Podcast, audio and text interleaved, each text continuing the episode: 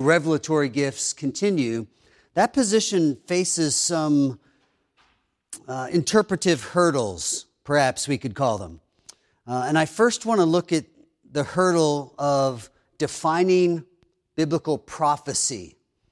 All right, so a continuationist would face this hurdle. If you are a continuationist, then you will have a definition of prophecy in the New Testament that has to be different than the Old Testament.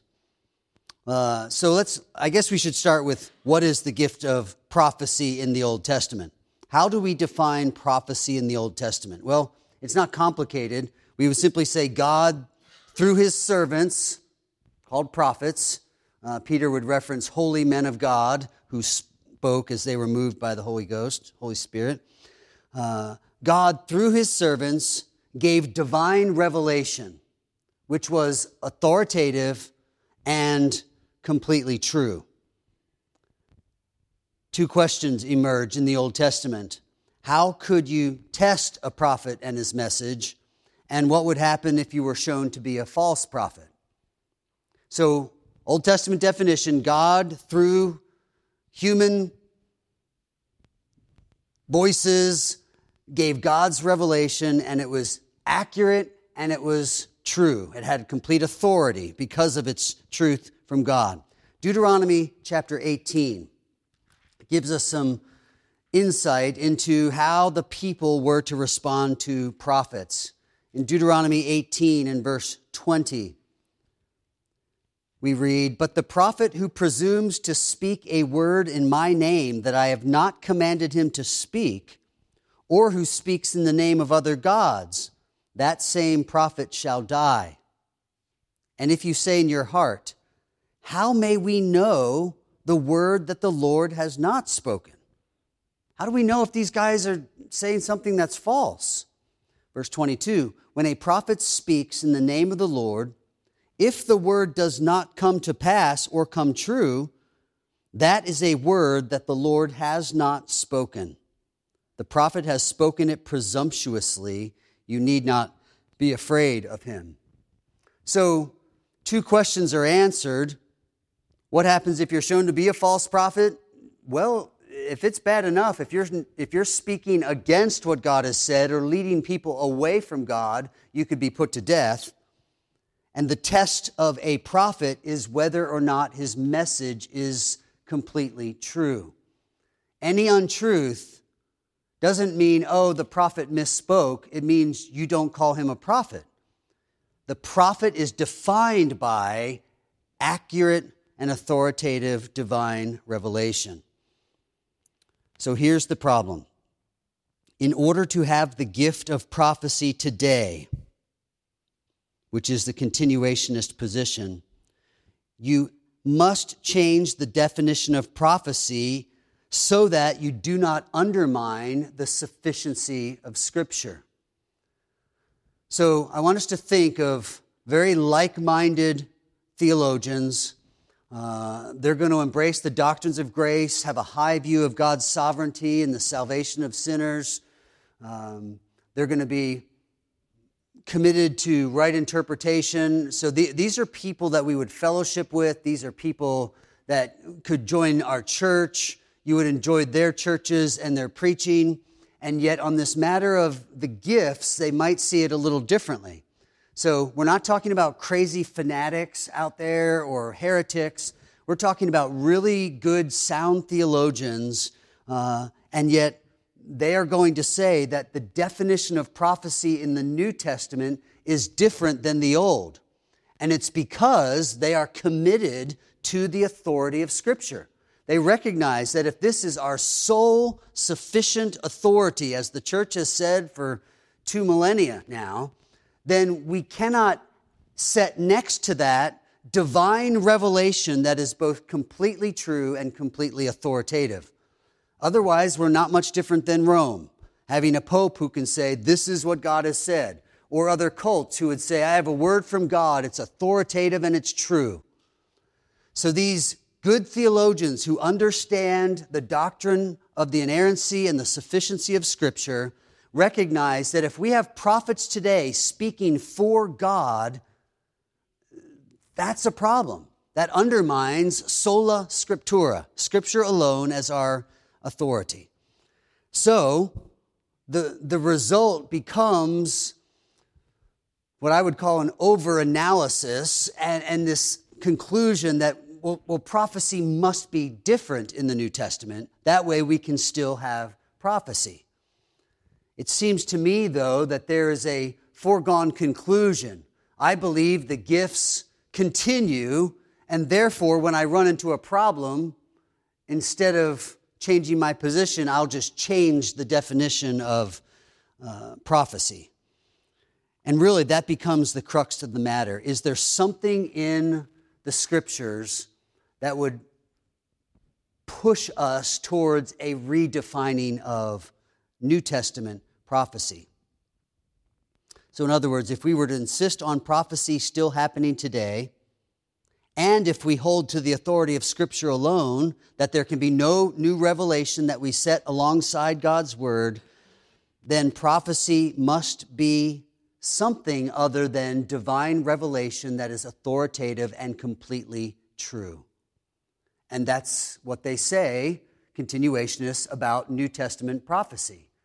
It's not necessarily true, uh, it can be inaccurate and therefore we have to judge those prophecies carefully to decide if they are true or not.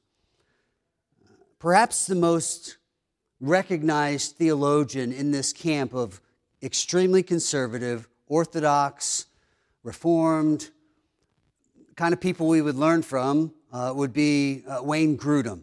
Uh, he's written a systematic theology that is both comprehensive but incredibly accessible uh, it's, it's not only for a deep student, you know, in seminary, it's for anyone uh, in the pew. You could read it to your junior hires and it would be completely understandable. Uh, a fantastic work. It's used all around the world at all levels of schooling. Wayne Grudem says that New Testament prophecy is fallible. Unlike Old Testament prophecy, it can be mixed with error. He suggests that the phrase, thus says the Lord of the Old Testament, could be replaced in the New Testament with, quote, I think the Lord is suggesting something like. And that would be the definition of New Testament prophecy. But I think even to fresh ears hearing that, you're thinking, I don't know. Thus says the Lord sounds pretty weighty. And to say, I think the Lord is suggesting something like, or the Lord has brought this to mind maybe for somebody here today. It just seems to lack the old word unction, um, the weight that we would think of if we are thinking somehow God is communicating to us. Continuationists are comfortable defining New Testament prophecy as, quote, God given impressions to share a particular truth for somebody, end quote. Uh, we, are not opposed to that, to God given impressions. It's odd language, it makes it sound a little mystical, but if if you think back to your days of hearing preachers say, you know, I was going to preach this and God led me to, to this passage, well, whether we call that God led you or God given impression, it's the same thought. We all understand this idea of feeling as if we were prompted to, or, you know, some thought comes into your head to speak to somebody in the lobby and you had no plans on talking to them. And you're like, oh, I, I should ask them how they're doing. And, and God uses that to bring encouragement to someone. We, we understand the Spirit can work that way, but are, are we really going to be comfortable arguing for this big idea of prophecy as a revelatory gift that still exists today, but then defining it as something that's fallible, it's an impression from God, uh, could be mixed with error. It's a prompting that I maybe the Lord is suggesting something like. It just, it just lacks the kind of weight and intensity and clarity that so much of even Wayne Grudem's writing on, on all other things doctrinal, uh, it has. Um, but on this matter, it just seems to dissolve in front of us in this argument for redefining Old Testament prophecy to something different in the New Testament. I think continuationists bear this heavy burden of proof to show that prophecy is different. Uh, there must be some text that tells us how it has changed, when it changed, to what degree it's changed, uh, because things do change in the old to new covenant structure. Um, this is where we would differ with our Presbyterian brothers regarding baptism. They argue for a strong continuity between the covenants. If, if we circumcised our kids at the earliest age, a week old in the old covenant, surely we should baptize them in the new because of continuity. It just flows. Yet the other argument would say, but wait a minute, do, do, are you not recognizing how much changed from one covenant to the next? We don't offer animals anymore either because of this great incontinuity of one sacrifice for all instead of sacrifices daily uh, so much of Hebrews is telling us there's connection in picture to reality, to symbol, to fulfillment. There's connection there in the theme, Lamb of God to Lamb slain, but there's incredible discontinuity in the fact that this is so much better. Uh, and so we would argue not that we baptize kids like we circumcised them in the old covenant, we would say, no, it seems like the discontinuity of Scripture is articulated in 11 of the 12 New Testament references to baptism, all referencing faith at the core of that decision to be baptized. So we do think there is biblical justification for changing, for a discontinuity, for something a little different. But there again, does this mean uh, those guys are crazy? No, I, most of my theological education was from theologians that would embrace the Presbyterian view of baptism. Uh, so it's the same here. This, this theme of uh, continuationism versus cessationism is, is not something you're going to take out your sword and fight over. Uh, this would be a conversation with a brother uh, over meals and coffees and, and, and much unity. Uh, however, I think we're right to, to keep asking when, whenever we don't agree with someone, even if we might be wrong, to say, okay, you need to show me in the scripture where you, where you justify that. And again, I think the burden of proof is on those who want to see the gift of prophecy continuing to have to give the evidence for a redefinition of New Testament prophecy. And to be clear, uh, you're not going to find a theologian in this conservative, Reformed camp who's a continuationist saying, no, no, no, no, no. We don't, we don't redefine New Testament prophecy. We're not charging them with this and they're denying it. They're saying, no, th- that's absolutely right. Um, it's changed in the New Testament. And they seek to show that uh, as best they can. So we're not, we're not setting up a straw man here and attacking it. We're, we're simply taking their understanding. We must change the definition of New Testament prophecy so that we don't have some kind of papal authority. Pastors or anyone else saying, I have divine revelation from God and it's authoritative. You have to listen to it. That's not uh, what we believe. All right. Um, any other thoughts here? One other. By redefining New Testament prophecy, continuationists are arguing for the cessation of Old Testament prophecy. It's a catch in their thinking. We are cessationists. We believe the gifts continue, except for the Old Testament gift of prophecy, because we're redefining it for the New Testament. Um, which, again, it just kind of funnels back down to okay, if we could just embrace the gifts as defined in Scripture are real, and yet let's recognize there may be a temporary nature wrapped up in some of these gifts. If we could embrace that, then it doesn't seem as troubling to think, okay, the gift of prophecy was there. And clearly, in this transition from old covenant to new covenant, read uh, 1 Corinthians, there's still a lot going on with prophetic work happening.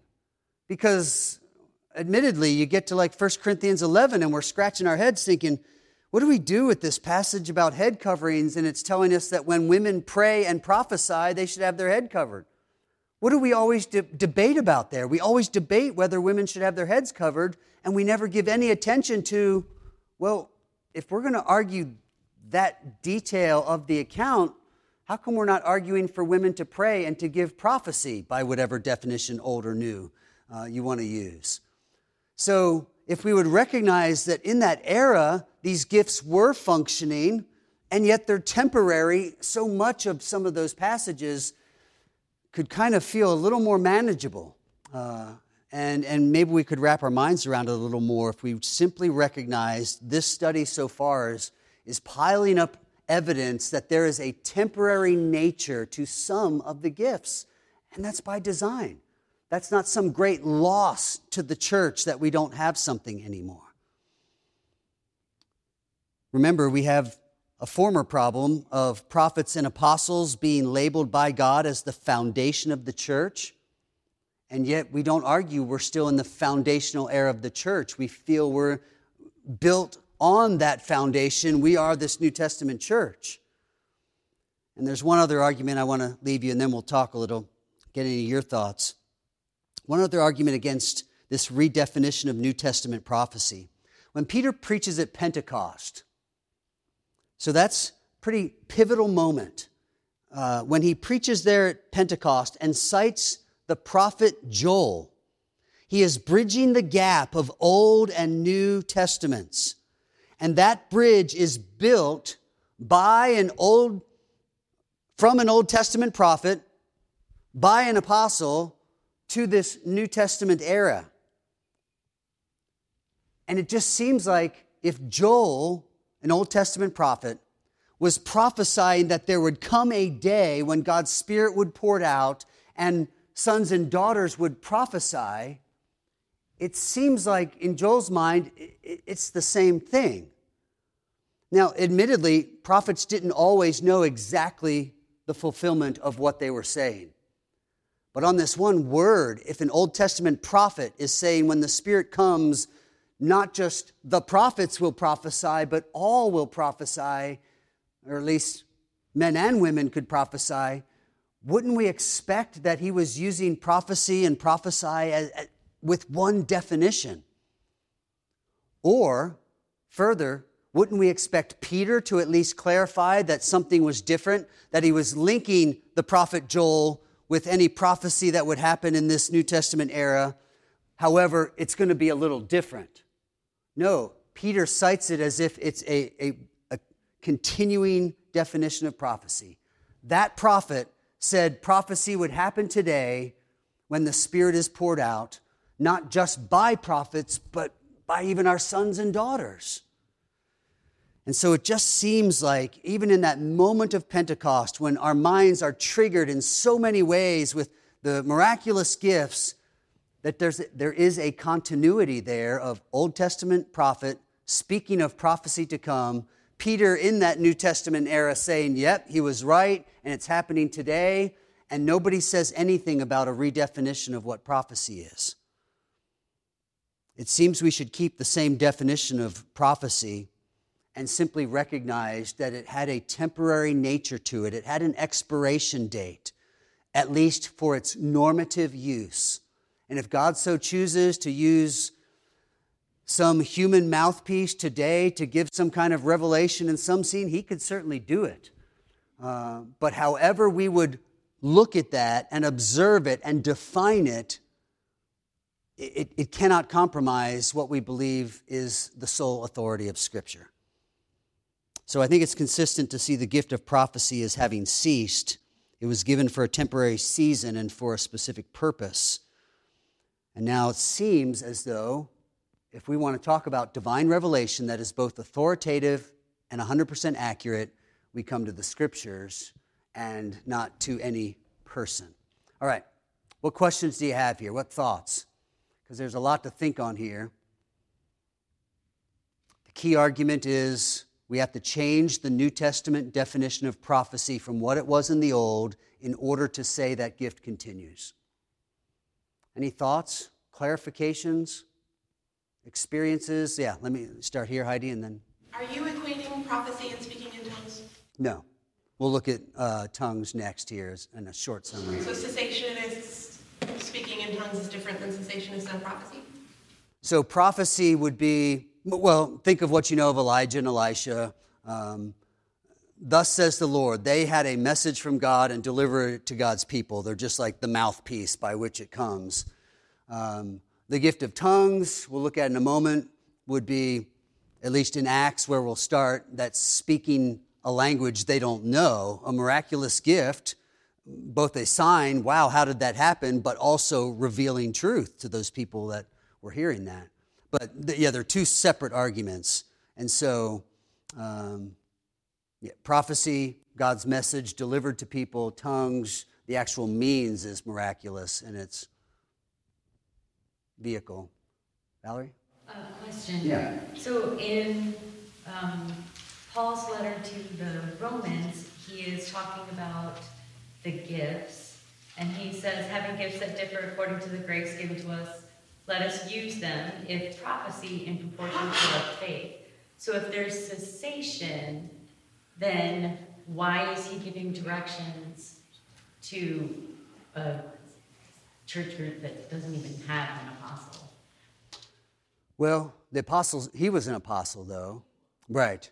Um, so I think even when he talks to Timothy and says, you know, exercise the gift that you received with the laying on of hands, I think we're still in this apostolic era where that authority is still being established because I don't believe in ordination. I would lay hands on someone and impart a spiritual gift to them in some way that's different from even what uh, the Holy Spirit would give when we're baptized into the body.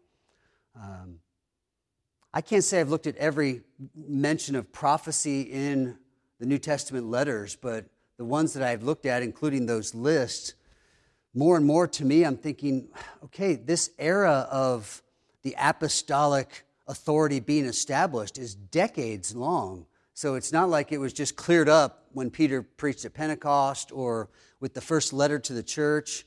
Um, this transition is, is unlike really anything in our kind of church history. This, this, you know, these are Old Testament saints who grew up with animal sacrifices and yet they also witnessed the life and teaching of Jesus, and now they're hearing the apostles saying that old has worn out like a garment and the new has come. And in our minds, I don't think we can understand like how hard it would be to believe that that could be true, that God is, is literally like abandoning this old way of doing things and saying it's waxed old like a garment. Let's do something better.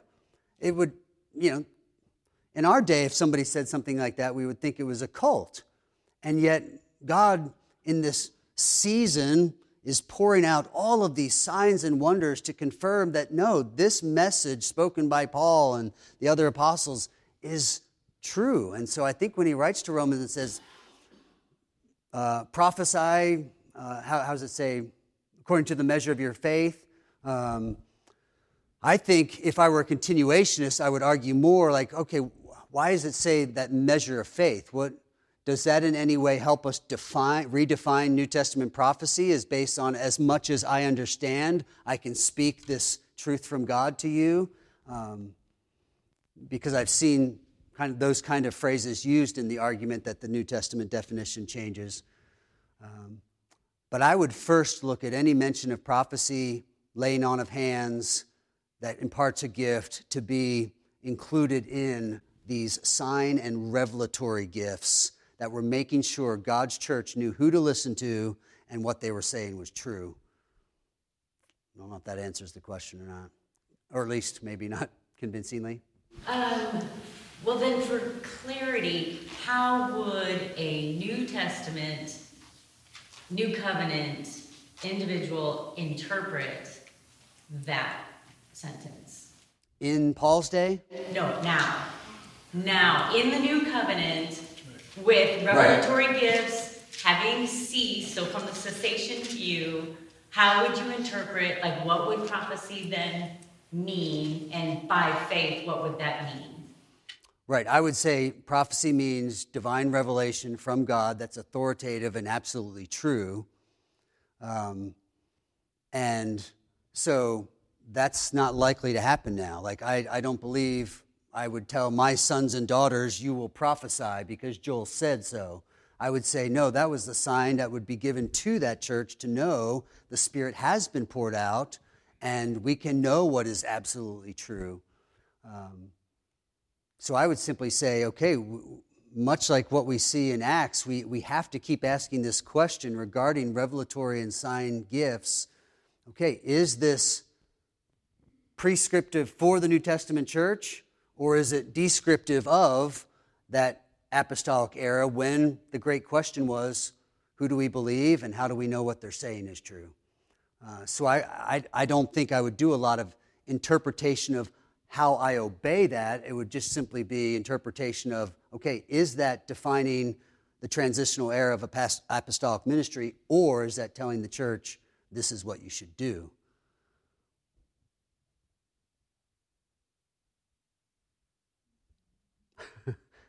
We'll keep thinking on it. All right.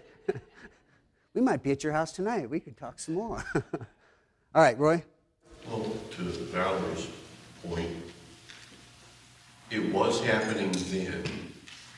And the fact that it was happening then did not mean it did not need to be taught about for then. And if the gift was to cease, then that teaching is null and void today. You don't need to have faith for a gift that does not exist any longer. But it still needed direction in that day as it was being. I mean, you've got what, Sure. 150 years probably of, of this kind of, of prophecy.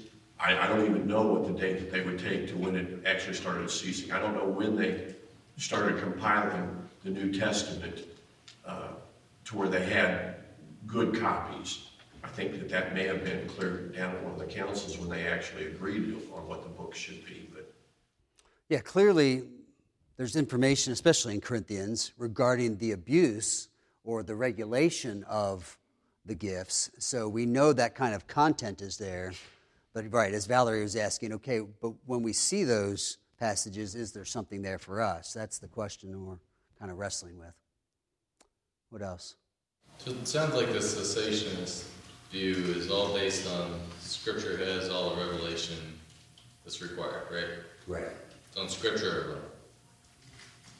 So that's That's why the Wayne Grudem's, Sam Storms, uh, I, there's probably others, um, would say that this New Testament prophecy, because it's a gift, it's still weighty, but it, it can't be anything more than.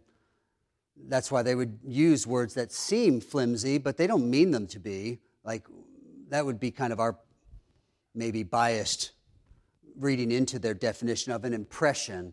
Uh, but they would say that's of the Holy Spirit. So this gift of prophecy is being exercised by the Spirit. They're impressed to share a particular truth. And, and I've seen it done in very broad ways, um, very much offering the truth to someone, like maybe this, maybe you need to hear this. And then I've heard it said, like maybe there's somebody here who's struggling with this, and they say a scripture, and so it's it's not a spooky or weird thing. If, if, if somebody did it, you wouldn't think they were some extreme Pentecostal or something. So um, I don't want to anyway characterize the continuation, continuationist position as something really weird because in my experience, I've heard plenty of pastor from the pulpit say things about impressions or being led that were very similar to what continuationists are saying about the gift of prophecy.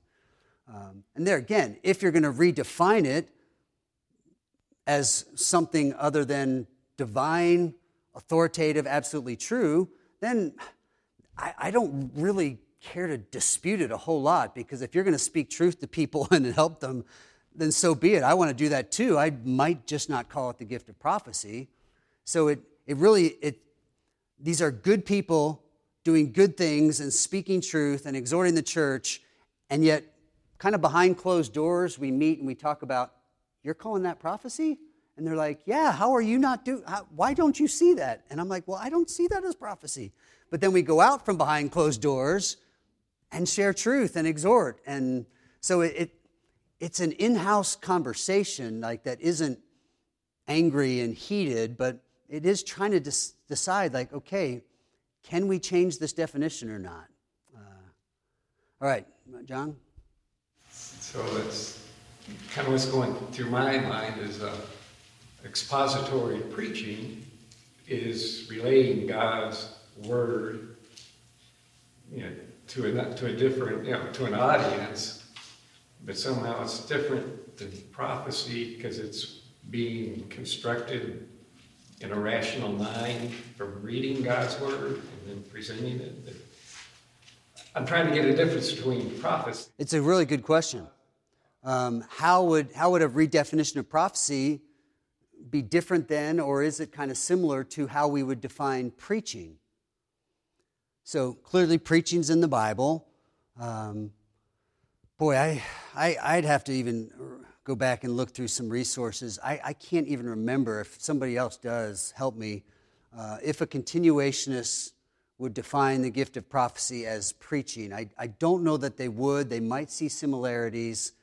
But let's face it, if you were to define biblical preaching, you might start kind of walking this fine line or even muddying the waters of divine revelation versus somebody just sharing their ideas. Um, I, I don't see preaching in any way as prophecy because I'm holding to the, the strict Old Testament definition that I think it does carry over. So I would say preaching isn't authoritative or inerrant, uh, absolutely. Uh, its authority, the human words, my thought out sentences that you'll hear this morning, are only authoritative when you can take them and anchor them to the scripture. Acts 17, you know, the Berean Christians heard the apostle even preaching and thought, we're going to make sure that's true. Uh, and they anchored his words in Scripture. There's the authority. It's derived in so much as the preacher is biblical. Um, so I'm sure there's preachers out there, and I'm sure there's camps of thinking that think there's some kind of divine revelation or authority in preaching, um, but I don't think the Bible communicates it that way. But it, that, it is a good question. The, the definition of preaching will come in eventually to the conversation about prophecy because it's, it's similar. Somehow you're getting God's words to people through humans. So, what does that look like? And we would argue preaching communicates God's word, but prophecy and the apostolic ministry was the Holy Spirit spoke through them as they were moved by the Holy Ghost. It was a clear clearly something different than what happens every Sunday in pulpits across the world. Um, Roy, then Daniel. I was thinking about uh, 1 Corinthians 12, where it talks about the listing of the gifts, and I was trying to think, because I know that that passage has been used as a, uh, as a place to emphasize what they would call motivational gifts, a gifting of mercy, where you see whatever you do through the eyes of loving another person, through the eyes of the giver, uh, finding the giving opportunity in any situation. I was wondering how that prophecy, because they use that as a kind of a truth teller who's often blunt to the point of cruelty. And I was, I just went to that passage and I was kind of interested to notice that there was a, now to each one is the manifestation of the Spirit given for the common good. To one there is given through the Spirit a message of wisdom, to another a message of knowledge by the same Spirit. So that would actually fit their definition of what they want to call prophecy better than the word prophet would. But yeah, because that list uses wisdom, knowledge, almost sounds like other passages on the tongues, which we may or may not get to um, regarding the speaking of the language and then an interpreter uh, for those who don't know it. Um, but generally, those wisdom and knowledge fall under that broad heading of the revelatory gifts uh, in some people's estimation. Others just say, no, there's, there is the place for exhortation, and the word dwells in you richly so that it spills out in your words of encouragement and such. So, when you get to those lists, you know, I could view it in, in a strict cessationist kind of way and say, okay, yeah, knowledge and under or wisdom and knowledge, those are revelatory gifts still. Others might say, well, no, those that's kind of just more common use of the scripture. you're inclined to constantly be kind of stirring up, provoking to love and good works. Um, no, that, that, it's a good thought, though, because we hadn't talked about wisdom and knowledge in that gifting list. Daniel? Um, I think there's two thoughts I have. The first is that when we talk about ceasing or continuation, Baptist Presbyterian, those are ultimately the lenses under which we try and examine Scripture and create a schema to, to work within, and we find more effectiveness one way. Um, I think there's lots of troubles I would have that sit on. We have some really good debates, um, Right. but I can't find that they have straight from Scripture inside of them. The question I do have though is, um, I grew up in the Baptist tradition. I have listened to a Presbyterian, R.C. Sproul, talk about his position and actually um, take on Catholic and several other denominations. And I felt that he treated each one very fairly. I grew up with almost a strong manning of all the ones. Is there a place to kind of understand the way we are kind of structured in our traditional understanding our, and again, we say Bible church, but we're Baptist so how do we come across that? Because I find the covenantal uh, approach much more persuasive, persuasive than what I'm finding in the Baptist that? Well, I, I would probably say in defining a Baptist tradition, um, even your, our experience may be a very small sampling of the Baptist tradition because we might argue if we wanted to go back through Baptist history, you know, we'd land in a pretty rich and nuanced theological camp that maybe now some of the Baptist tradition is not so rich and nuanced theologically. Um, I think you're right, especially with the lens we're looking through Baptist, Presbyterian, continuationist, cessationist, whatever labels we take on, if we're not careful, they do become not just a lens, but a preconceived notion that we're always looking to fight for, to prove. Um, and so I think it's helpful to, to keep coming back to what does the Bible say? And, and if that means I, it leaves me with a lot of questions, that's okay, because just let the Bible stir up questions. If they're my questions, because of my frame of how I view and think and have learned and thought I had arrived at, if all of that is shaky, so be it. Uh, but let the Bible do that shaking because that's only actually going to solidify us more because now we're going to be able to say, no, I, th- this is what I've seen and here's why I think that. Well, are you this or that?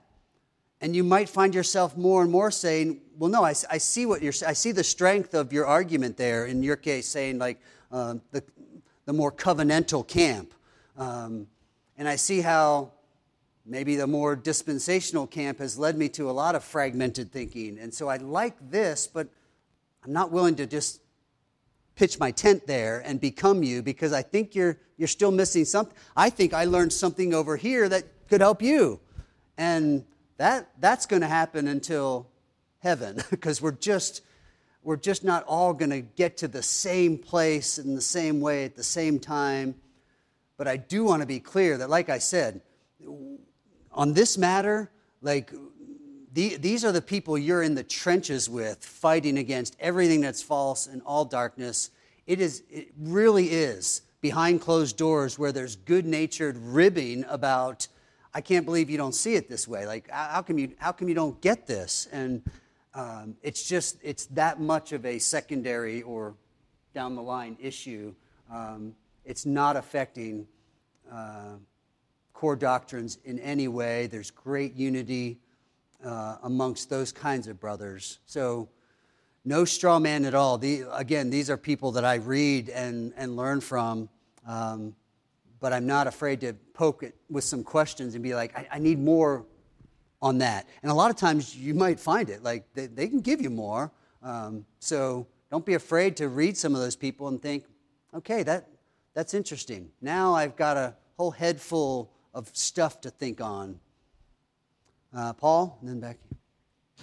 I was just going to say, I mean, I've been blessed by a number of friends within Sovereign Grace and whatnot that would be more in the continuationist camp, um, and lots of ribbing and fun uh, and sharpening communication over the years in that regard. And, um, one of the things that, well, listening to a conversation like this, you can either be thinking, whew, like, man, that made my day a lot easier because I just, like, I don't have to consider that anymore because now, like, okay, that's gone. Like, okay, that's easy. Or you might be disappointed thinking, like, wait, what? Like, no, I was kind of looking forward to that. Um, whatever, whatever your place may be. But in some of those conversations uh, with, with those biblically minded friends that one of the things that's come up is just reoccurring. There's very little difference. Um, if you believe in the inerrancy and sufficiency of God's word, which the like the, the scenario you described with continuationists, that they would all be in that camp. And if you believe that there's no error in the Holy Spirit, and that He's given to illuminate His Word and apply it to your heart and to instruct you in all manner of godliness. That um, in many of those conversations, that you're able to just say, and I would say this to everyone here, that you're able to look at God's Word and then appeal to the Holy Spirit, whom there is no error, and say, Teach me. Because the Holy Spirit's not going to respond with, Whoops, I just gave you a gift, didn't mean to do that, you prayed the wrong prayer. Or whatever the case may be, uh, that the sufficiency and kindness of God to administer to us what we need to exercise life and godliness. There's no um, there's no error in that, and the sufficiency of Scripture and God's ability to apply it to our hearts in everyday life is not nebulous. Uh, I was helped by that. Uh, those other gentlemen that I've talked to over the years have been likewise helped by just thinking of like, yeah, we may have different labels for things, may believe differently in some of these different capacities, but um, like the unity on essentially what we're trying to gather around that even though I disagree on what just happened, you may feel differently than me or vice versa. We can both go back to and say, is this in God's word? And was it instructed by the Spirit as best we can discern? and we're both asking the same questions, and we can both actually exercise obedience to God in the same way. Um, which are there differences for sure, but when you have the sufficiency of Scripture and a high view of the role and uh, sovereignty of the Holy Spirit, that so much error is cut from it, and um, God uses it. Yeah. So don't don't think this study is to arm you against this other position. It's, it's to show you that there's much wrestling to be done in Scripture um, in order to draw right conclusions on some of these matters. Roy, one more thought here. In my years of listening to dispensationalists preach, I came to the conclusion that there is no broad reaching, ironclad dispensational system there are as many systems as there are men espousing it. And I would say that that likely is the same in covenantal circles. And to believe in a covenantal system does not believe that you, does not say that you have to believe in baptism, which is my biggest. Yeah, uh, dispensational definitely has a lot of cloudy areas where you can take a more nuanced position. Um, covenant theologians would probably be a little more strict on their definition of what it is, so that I would venture to say there's not as much wiggle room.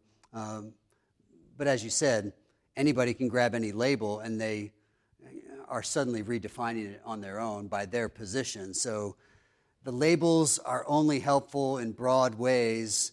You're really best to dive in with people and say, what do you mean by that?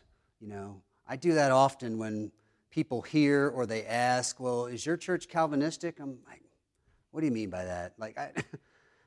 I, I, don't, I don't need any kind of badge, like, so I'm not going to say yes or no. I want to know what, what are you asking? What do you mean? Because, you know, you, you might have some notion that is not even accurate, so I, I don't want to answer a question and add to that inaccuracy. Like, what do you mean? Well, well, I'm more of a covenant theologian. What do you mean by that? Well, I'm a cessationist. What do you mean by that? And then, and then you can get down to some kind of actual biblical conversation rather than somebody's understanding of it. Um, in this case, with prophecy, think through can we change the definition? Because that's really at the core.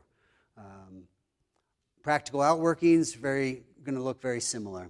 Uh, we'll be away a couple of Sundays in the end of May, and one of those Sundays we'll, we'll be with good friends in a Sovereign Grace Church, and the flow of the service will be very similar to ours and they don't believe in, in ongoing gift of healing, although supposedly it hasn't ceased. Um, they believe in the gift of prophecy, but there's not going to be any extra biblical revelation happening. Uh, it's going to look very much like I'm at home.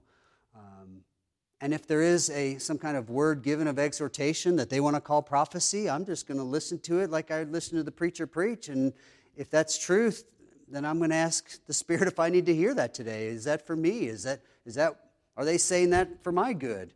Um, so keep it simple as you study things that can kind of seem challenging in Scripture.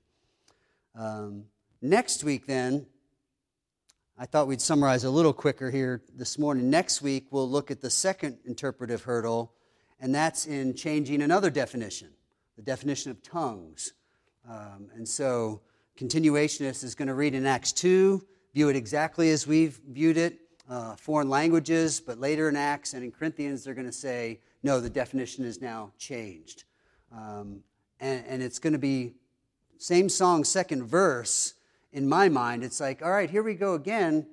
We don't like the way this is unfolding, and so we just change the definition. I, I don't, I, I'm not easily swayed by that approach. So I, I need some more argument there, and I'll maybe try to help you see how church fathers, well, scripture, church fathers, reformers, uh, 1800 kind of post Puritans, and modern church, Orthodox Protestant, has always defined tongues as foreign languages. And then maybe what you didn't know was that the father of Pentecostalism defined tongues as foreign languages until it didn't work on the mission field and they redefined their church position.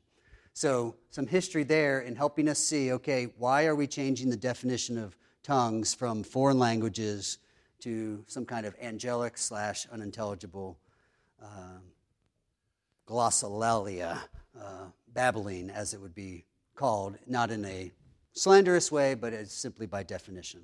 So think through some tongues for next time, and we'll wrestle with that.